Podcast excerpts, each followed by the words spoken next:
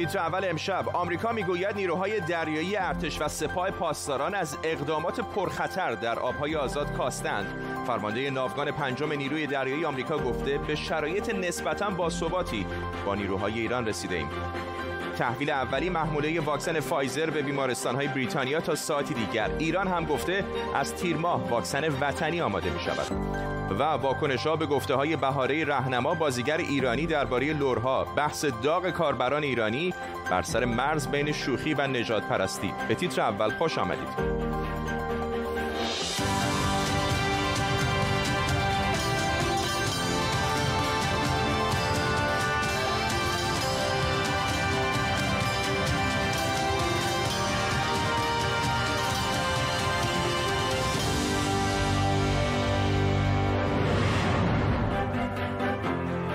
سلام به شما. نیروی دریایی ارتش آمریکا گفته در برابر نیروی دریایی ارتش و سپاه پاسداران ایران به وضعیت بازدارندگی رسیده. دریا سالار سام پاپارو فرمانده ناوگان پنجم نیروی دریایی آمریکا گفته رفتار نیروهای ایرانی در دریاها محترم و محتاط بوده. با این حال او اضافه کرده که تنش در این منطقه حساس می‌تونه به تغییر اوضاع منجر بشه. در طول نیم ساعت آینده با تیمی از خبرنگاران و کارشناسان این خبر و خبرهای دیگر رو دنبال می‌کنیم. پیش از همه بریم به واشنگتن دی سی. همکارم آرش علایی با تازه ترین جزئیات با ماست. آرش. ببینید گفته های دریا سالار سم پپر در حالتی داره در زمانی داره عنوان میشه که فعلا تنش ها بین نیروی دریایی ارتش ایالات متحده و سپاه پاسداران نسبت به یک سال گذشته کاهش پیدا کرده. ما یادمون نره دریا سالار جیمز ملای که سلف آقای سم پپر بود شش ماه پیش با رویترز مصاحبه کرده بود. دقیقا سخنانی گفته بود 180 درجه فرق داشت با چیزهایی که آقای پپر گفته بود. اون موقع جیمز ملای گفته بود که رفتار سپاه پاسداران نیروی دریاییش در آبهای خلیج فارس تحریک آمیز و بی‌مبالاته و مسخره کرده بود به نوعی. مانورهای نظامی سپاه پاسداران و گفته بود سپاه در مانورهای دریایی خودش به حدی به صورت دراماتیک اون دشمن فرضیش رو ضعیف می‌کنه و ساده انگارانه اون مانور انجام میده که همیشه پیروز به نظر بیاد. اما الان آیه سم پپرا از اون موقع یک ناوگان دیگری رو تحویل گرفته در واقع ناوگان پنجم نیروی دریایی آمریکا با واقعیات جدیدی در منطقه خلیج فارس روبروس از جمله از اینکه خب دیگه فعلا ما چند وقتی خبر از مینگذاری های دریایی از سپاه پاسداران در خلیج فارس میشنویم یا توقیف نفکش های کشورهای مختلف به هر عنوانی. و یادمون نره که اون موقع یعنی در واقع سوم ژانویه پارسال حدودا 20 روز دیگه میشه سالگرد کشته شدن قاسم سلیمانی فرمانده سپاه قدس به دست آمریکایی ها در عراق. بنابراین اون در این زمان یک سال گذشته تا حالا میشه گفت تحولاتی که اتفاق افتاده به, به نحوی پیش رفته که اجازه بده که دریا سالار سام پپرو الان از این حتی تنش های جزئی هم که فعلا به وجود میاد به نظر راضی باشه و حاضر باشه فعلا همین تنش ها رو مدیریت کنه به جای که بخواد هر روز با سپاه پاسداران به نحوی بخواد درگیر باشه. ممنونم از دارش علی خبرنگار ما در واشنگتن دی سی. فرزین ندیمی تحلیلگر امور دفاعی و امنیتی در مؤسسه واشنگتن هم از همین شهر واشنگتن دی سی به ما پیوسته. آقای ندیمی جالب پس اتفاقا به یاد داریم. معمولا بالاخره هر 6 ماه یک سال یه بار می‌دیدیم که این قایق‌های تندرو سپاه پاسداران دور ناوها و ناوچه های آمریکایی میگشتن یا حتی در موارد نیروهای نظامی آمریکایی یا بریتانیایی رو دستگیر می‌کردن در آبهای حالا یا آزاد یا در داخل آبهای ایران اونطور که ایران مدعی بود. به نظر شما چه اتفاقی افتاده که یک آرامش نسبی در آبهای آزاد خلیج فارس می‌بینیم؟ ببینید در سی چه سال گذشته سپاه پاسداران دریایی سپاه پاسداران همیشه روی قابل پیش بینی بودن رفتار نیروی دریایی آمریکا حساب می‌کرده. و به خاطر همین یه دکترین نبرد نامتقارن رو به وجود آورده بوده که با سرمایه گذاری روی این قابل پیش بینی بودن دشمنانش رفتارهای غیرقابل پیش بینی رو در پیش بگیره از شیوه های غیرقابل پیش بینی و نامتقارن استفاده بکنه تا همیشه یک گام جلوتر از دشمنان باشه. ولی از زمانی که آقای ترامپ رئیس جمهور شدن و در دوره ریاست جمهوری ایشون فرماندهی ناوگان پنجم و همینطور فرمانده مرکزی آمریکا شیوه جدیدی رو در پیش گرفتن که نوعی غیر قابل پیش بینی بودن رفتار نیروی دریایی آمریکا رو به دنبال داشت و این برای ایران نمدار سورپرایز بود و باعث شد که رفتار ایران در این مدت به نوعی واکنشی باشه. من چند تا مثالم خدمتتون میارم. مثلا وقتی که ناو نیمیتس در سوم آبان سوم مرداد سال 99 وارد منطقه شد درست ششم و هفتم مانور پیغمبر اعظم اتفاق افتاد. وقتی که ناوگروه نیمیتس در 28 شهریور وارد خلیج فارس شد درست دوم و سوم مهر ماه مانور دریایی ایران انجام گرفت. وقتی که نیمیتس از در در 19 آبان از خلیج فارس خارج شد. دو سه روز بعدش مانور در ایران انجام گرفت. یعنی مشخصه که رفتار ایران که به نوعی سعی کرده که یک گام جلوتر از حرکات دریایی آمریکا باشه در این مدت کاملا واکنشی شده و در نتیجه هرچند که نمیشه مقدار بلند مدت بودن رفتار ایران و نیروی دریایی سپاه رو به خاطر واکنش های منطقه‌ای فشارهای منطقه‌ای و بین المللی و همچنین فشارهای داخلی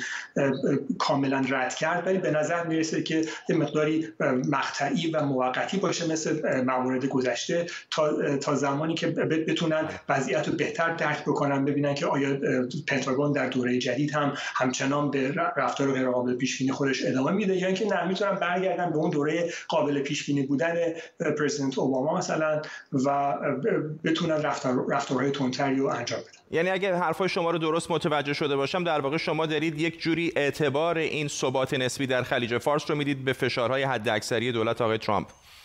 بله تا یه حدی قابل توجهی بله. این اعتبار من به رفت به شیوه جدید که پنتاگون هم اعلام کرده بود فرماندهی مرکزی آمریکا جنرال مکنزی اعلام کرده بودن که ما دنبال نوعی contested deterrence هستیم. یعنی یک نوع مناقشه بین ایجاد بازدارندگی همیشه بین ایران و آمریکا بوده ولی در این موارد اخیر در مانورهایی که مثلا در ماه اپریل در ماه مارچ و و در چند مورد آمریکا انجام داد و از شیوه های جدیدی که به کار برده مقداری به نظر من باعث عقب گرد ایران شده ولی فکر می‌کنم موقتی باشه. فرزین ندیمی در واشنگتن دی سی ممنونم از شما. امروز در ایران روز دانشجوی دانشگاه ها تعطیلن و رئیس جمهوری ایران حسن روحانی در پیامی از اینکه در سال پایانی دولتش نتونسته بین دانشجو حاضر بشه ابراز تاسف کرده. بیاین یه نگاهی به تاریخچه روز دانشجو در ایران بندازیم. شاید خیلی از شماها می‌دونید که روز دانشجو در ایران 16 آذر سال 1332 کمی بعد از کودتای 28 مرداد شکل گرفت. وقتی که دانشجویان چپ ملیگرا و مخالف شاه در جریان سفر ریچارد نیکسون معاون وقت رئیس جمهوری آمریکا به تهران تظاهرات کردند. نیروهای نظامی به دانشگاه تهران هجوم بردن و سه دانشجو رو کشتن. از اون به بعد دانشجوها اسم این روز رو روز دانشجو گذاشتن. دانشگاه ها در حکومت قبلی نقش مهمی در مبارزه داشتند و بیشتر جریان های سیاسی و حتی چریکی از دانشگاه ها می در خارج از کشور هم دانشجویان نقش موثری در زنده نگه داشتن 16 آذر و مخالفت با حکومت شاه داشتن. اما بعد از انقلاب اسلامی و روی کار آمدن جمهوری اسلامی حمله سراسری به دانشگاه ها در اردیبهشت 59 با عنوان انقلاب فرهنگی که به کشته و زخمی شدن صدها نفر منجر شد دانشگاه تعطیل شدند و بعد از چند سال که باز شدن هم خیلی از دانشجوها و اساتید اگه زندانی نبودن اجازه حضور در دانشگاه ها رو نداشتن. دانشگاه به این خاطر بسن این دموکراسی که انجمن اسلامی را تحت تاثیر قرار داده بود این آزادی بیان. گفتن نمی‌دونم آقای چمران بیا درس خانم گفتم بیا درس هیچ چپی هم اصلا مخالفت نکرد. البته این روح جنبش دانشجویی بودن اما به تدریج جنبش دانشجویی در دانشگاه ها رشد پیدا کرد که نقطه اوج اون وقتی بود که بعد از راهپیمایی دانشجویان در اعتراض به بسته شدن روزنامه سلام نیروهای امنیتی و حزب اللهی در 18 تیر به کوی دانشگاه حمله کردند و بعد از اون حداقل به مدت یک هفته تظاهرات عظیم دانشجویی علیه حکومت در تهران به راه افتاد.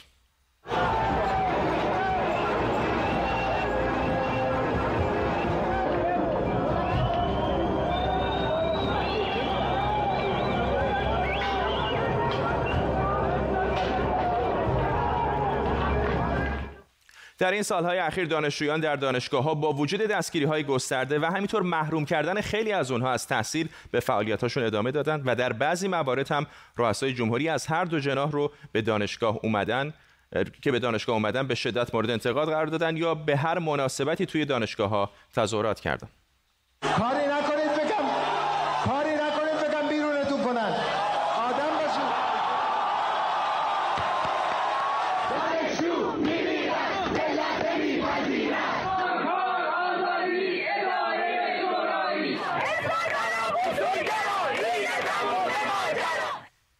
مهدی گلرو فعال دانشجوی سابق از سوئد با ماست. خانم گلرو به نظر شما آیا این جنبش دانشجویی که یک زمانی به خصوص مثلا در دوران خاتمی خیلی پررنگ بود هنوز زنده هست در ایران یا به شکلی حذف شده در جنبش های دیگه؟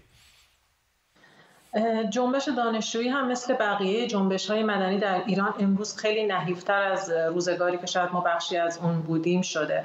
دلیلش همینه که خب همه دیکتاتورها و طبق اون جمهوری اسلامی مخالف اصلی جامعه مدنی هستند و جنبش دانشجویی مثل جنبش زنان جنبش کارگری بخشی از جامعه مدنی رو تشکیل میده و تلاش شده برای اینکه اونها سرکوب بشن. من فکر می‌کنم اینکه امروز بگیم که جنبش دانشجویی وجود نداره یا هر یک از جنبش هایی که ذکر کردم در واقع نادیده گرفتن مسئله سرکوب در این فضا هستش. به نظر من با, وجود این که من خودم به زمانی برمیگردم که محروم از تحصیل شدم و بسیاری از دانشجوها اخراج شدن اما فکر می‌کنم که بدترین دوره رو در دهه 90 و همین یکی دو سال اخیر دانشگاه ها تجربه کردن. به خاطر اینکه حراست و کمیته انضباطی وظایفش رو به حداقل رسوند همون جوری که روحانی اعلام کرده بود در زمان انتخابات و جای اونها رو به طور مستقیم وزارت اطلاعات و اطلاعات سپاه گرفت و به خاطر کوچکترین اعتراضی دانشجوها به جای اینکه به کمیته انضباطی دعوت بشن و در اونجا مورد توبیخ قرار بگیرن احضار می شدن به وزارت اطلاعات و اطلاعات سپاه. و همه این فضای سرکوب باعث میشه که ما امروز به هر حال حداقل هایی رو ببینیم. شاید در اون دوره می‌تونستیم تجمعاتی رو برگزار بکنیم و دیده بشه جنبش دانشجویی. اما امروز همین دیروز حتی live اینستاگرامی بچه هایی که می‌خواستن گرامی بدارن 16 11 رو نتونستن داشته باشن و دادستانی نامه داده بود که نباید live اینستاگرامی داشته باشیم توی همچین فضای سرکوبی من فکر می‌کنم پیکان اصلی باید به سمت سرکوبگران باشه نه به کنشگران مدنی چه به دانشجویان چه زنان و چه کارگران که اونها دارن کمکاری می‌کنن یا فعالیتشون کمتر شده. میزان سرکوب رو باید کاملا در نظر گرفت که در طی این سالها به اوج خودش رسیده. مهدی گلرو فعال دانشجوی سابق از سوئد. ممنونم از شما. سمت راست تصویرم تظاهرات دانشجویان رو در سالهای گذشته می‌دیدید. در آنچه وزارت بهداشت بریتانیا بزرگترین توزیع واکسن در تاریخ این کشور خونده بیش از 800 هزار دوز از واکسن کرونا شرکت فایزر از روز سهشنبه به افرادی که در خطر بیشتری هستند تزریق میشه. کانتینرهای نگهداری واکسن از بلژیک وارد بریتانیا شدند. در ایران هم گفته شده که تولید واکسن از تیر ماه سال آینده شروع خواهد شد. دکتر مازیار اشرفیان بناب متخصص ژنتیک پزشکی و استاد دانشکده پزشکی دانشگاه بریستول به ما پیوسته آقای اشرفیان بناب به نظر شما این که بریتانیا داره پیش از بیشتر کشورهای غربی شروع می‌کنه به واکسیناسیون چقدر می‌تونه فضا رو در واقع مشخص بکنه که 2021 برای مابقی جهان به چه شکلی خواهد بود؟ ببینید کشور انگلستان از نظر هم تکنولوژی و هم استانداردهایی که داره برای کنترل و مراقبت از داروها و به حال واکسن هایی که تولید میشن و در دسترس عموم قرار می‌گیرن جز بهترین کشورهای دنیا هست و رعایت استاندارد در انگلستان خیلی خیلی سطح بالایی داره. و اینکه انگلستان به عنوان اولین کشور در واقع استفاده از واکسن جدید رو شروع کرده. خب می‌تونه این نوید رو به کشورهای دیگه بده که واکسن تولید شده توسط شرکت وایزر قابل استفاده است و عوارض بسیار کم و محدودی ممکنه. در فقط افراد محدودی داشته باشه و این بسیار امیدوار کننده است و امیدوارم به زودی در کشور ما همین اتفاق بیفته و از این واکسن ها استفاده بشه. به ایران اشاره کردید. ایران گفته که واکسن وطنی در واقع از تیر ماه سال آینده تولید خواهد شد که گفتن بر اساس همون واکسن های روسی و چینی هست. می‌دونیم که فقط فایزر نیست چند تا شرکت غربی و همینطور آسیایی دیگه هستن که دارن این واکسن ها رو تولید می‌کنند. اگه می‌دونم اطلاعات کمی الان منتشر شده ولی تصویر کلی به ما اگر بدید که تفاوت عمده این واکسن ها با هم چه است. بله در مورد واکسن تولیدی در ایران متاسفانه اطلاعات و اخبار دقیق منتشر نشده. اونچه امروز از استاد عزیزمون خانم دکتر مهرز شنیدیم در مورد نوع واکسن که داره تولید میشه که حالا اینجور که گفتن از نوع روسی هست در واقع یک ویروس سرماخوردگی که ضعیف شده رو جوری دستکاری می‌کنن که در واقع ویروس کرونا رو بخشی از ویروس کرونا رو به بدن معرفی کنه و سیستم ایمنی رو تحریک کنه. ببینید در رابطه با بیماری های ویروسی اولین برخوردی که ما با ویروس خواهیم داشت و داریم معمولا سیستم ایمنی واکنش مناسبی نشون نمیده و احتمال بروز عوارض زیاده.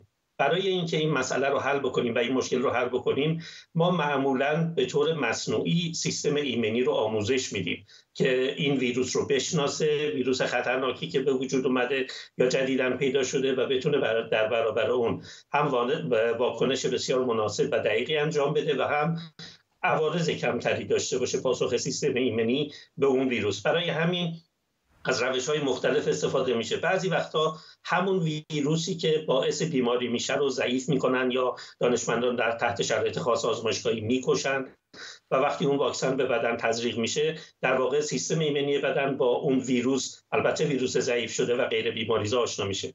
بعضی وقتا اجزایی از پروتئین ها یا اجزای از ماده وراثتی اون ویروس بیماریزا رو به ویروس دیگه ای که بیماریزا نیست منتقل می‌کنیم و بعد با تزریق ویروس دوم و غیر بیماریزا در واقع سیستم ایمنی رو با اون ویروس بیماریزا آشنا می‌کنیم.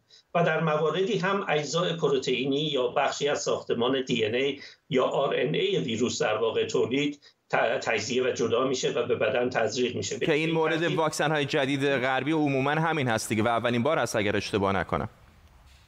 از تکنیک های مختلفی بعدی استفاده شده مثلا در مورد واکسن فایزر از messenger RNA که در واقع یک کپی بسیار کوچک از ماده وراثتی DNA هست استفاده میشه در واقع سیستم ایمنی. اون بخشی از این ساختار ژنتیکی که مختص ویروس کرونا هست رو می‌بینه می‌شناسه و واقع تمرین می‌کنه و آموزش می‌بینه که چجوری در برابر اون ویروس به نحو قابل قبولی مبارزه و مقابله بکنه.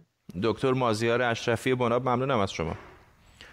در خبر دیگر ماری جوانا فقط با دو رأی اختلاف از فهرست مواد مخدر پرخطر سازمان ملل خارج شد. 27 به 25 ایران جزو کشورهایی بود که رأی مخالف داد و آمریکا از جمله کشورهایی که رأی مثبت.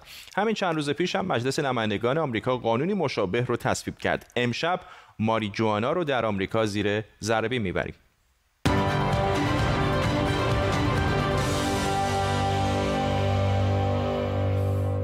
فقط یک قدم تا آزادی ماریجوانا در آمریکا مونده. همون گیاه روانگردانی که بهش علف یا گل هم میگن. هشیش و بنک هم هست که از همون گیاه به دست میاد. حالا چرا هنوز یک قدم مونده؟ اول اینکه فعلا فقط مجلس نمایندگان بهش رأی داده. 228 رأی موافق به 164 رأی مخالف. اما دلیل دو. می‌بینید که فقط 5 تا نماینده جمهوری خواه به جرم زدایی از ماریجوانا رأی مثبت دادن. 158 تاشون مخالف این قانون بودن. و برای اینکه این قانون اجرایی بشه مجلس سنا هم باید بهش رأی بده. وضعیت مجلس سنا ماه آینده معلوم میشه. اگه دموکرات‌ها دو تا کرسی باقی مونده رو مال خودشون بکنن اکثریت رو توی سنا هم به دست میارن و احتمال اینکه ماری جوانا آزاد بشه زیاده. و برعکس اگر جمهوری خواه اکثریت رو به دست بیارن اما و اگر سر تصویب و اجرایی شدن این قانون بیشتر میشه.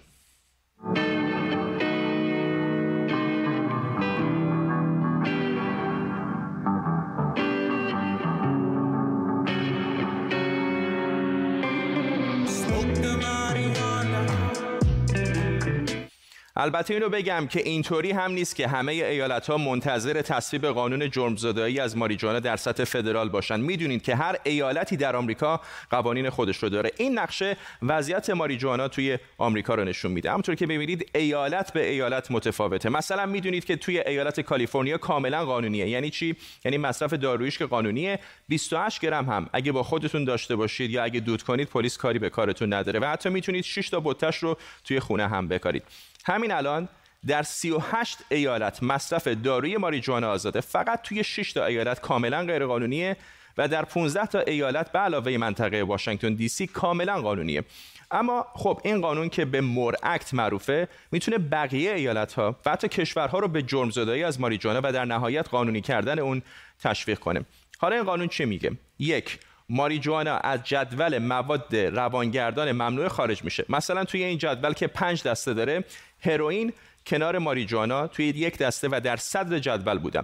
دو این قانون ماریجوانا رو به طور کامل قانونی نکرده بلکه داشتن مقدار معینی از اون دیگه جرم محسوب نمیشه.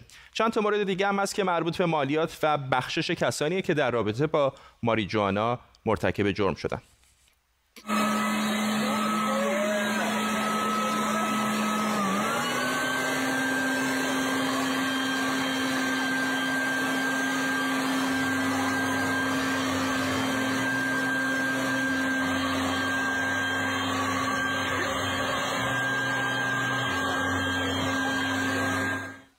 جنگ علیه مواد مخدر از سال 1970 میلادی با دستور نیکسون در آمریکا شروع شد و تا امروز بیش از هزار میلیارد دلار برای دولت آمریکا هزینه داشته. ماریجوانا هم از همون اول جزء مواد روانگردان با درجه یک دستبندی و ممنوع شد. ماده روانگردانی که به نظر بعضی از کارشناسان ضررش از الکل و حتی سیگار کمتره. می‌بینید که نه تنها رتبه ماریجوانا از تنباکو و الکل پایینتره بلکه مقدار آسیبش هم به مراتب از هر دو اینها کمتره. حالا با رأی جدید سازمان ملل و تصویب این طرح در سطح فدرال توی آمریکا ترس و لرز گل خریدن و علف کشیدن یواش یواش داره دود میشه و میره هوا.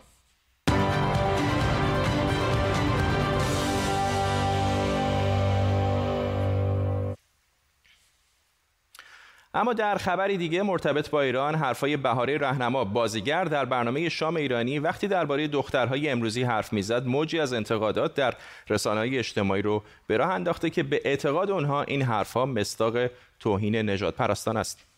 ماشاءالله دخترهای امروزی سر و بعضشون نیکول کیدمن. بدم میاد.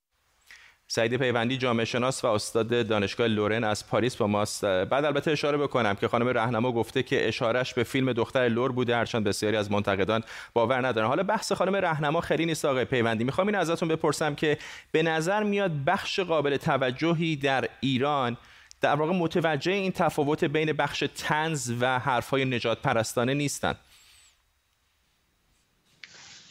کاملا درسته. یعنی ما در حقیقت من فکر می‌کنم در بود فرهنگی با مسئله چند هویتی بودن جامعه ایران و اینی که جامعه ایران از یک هویت واحد تشکیل نشده و هویت های فرهنگی و قومی زبانی مختلف در کنار همدیگه زندگی می‌کنن این به عنوان یک داده مهم بخشی از در واقع هوشیاری جامعه امروزی ما رو هنوز تشکیل نمیده برای همین این نوع ابهام باعث میشه که گاهی حتی یک تنز به عنوان یک توهین در نظر گرفته بشه و یا حتی به راحتی حتی در رسانه ها در کارهای هنری یا ادبی توهین بشه به برخی از هویت.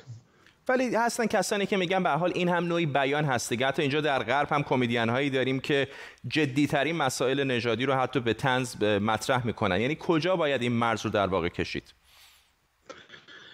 این ابعاد مختلف داره. وقتی جامعه در ابعاد حقوقی خودش در ابعاد در واقع فرصت های اجتماعی که در اختیار گروه های مختلف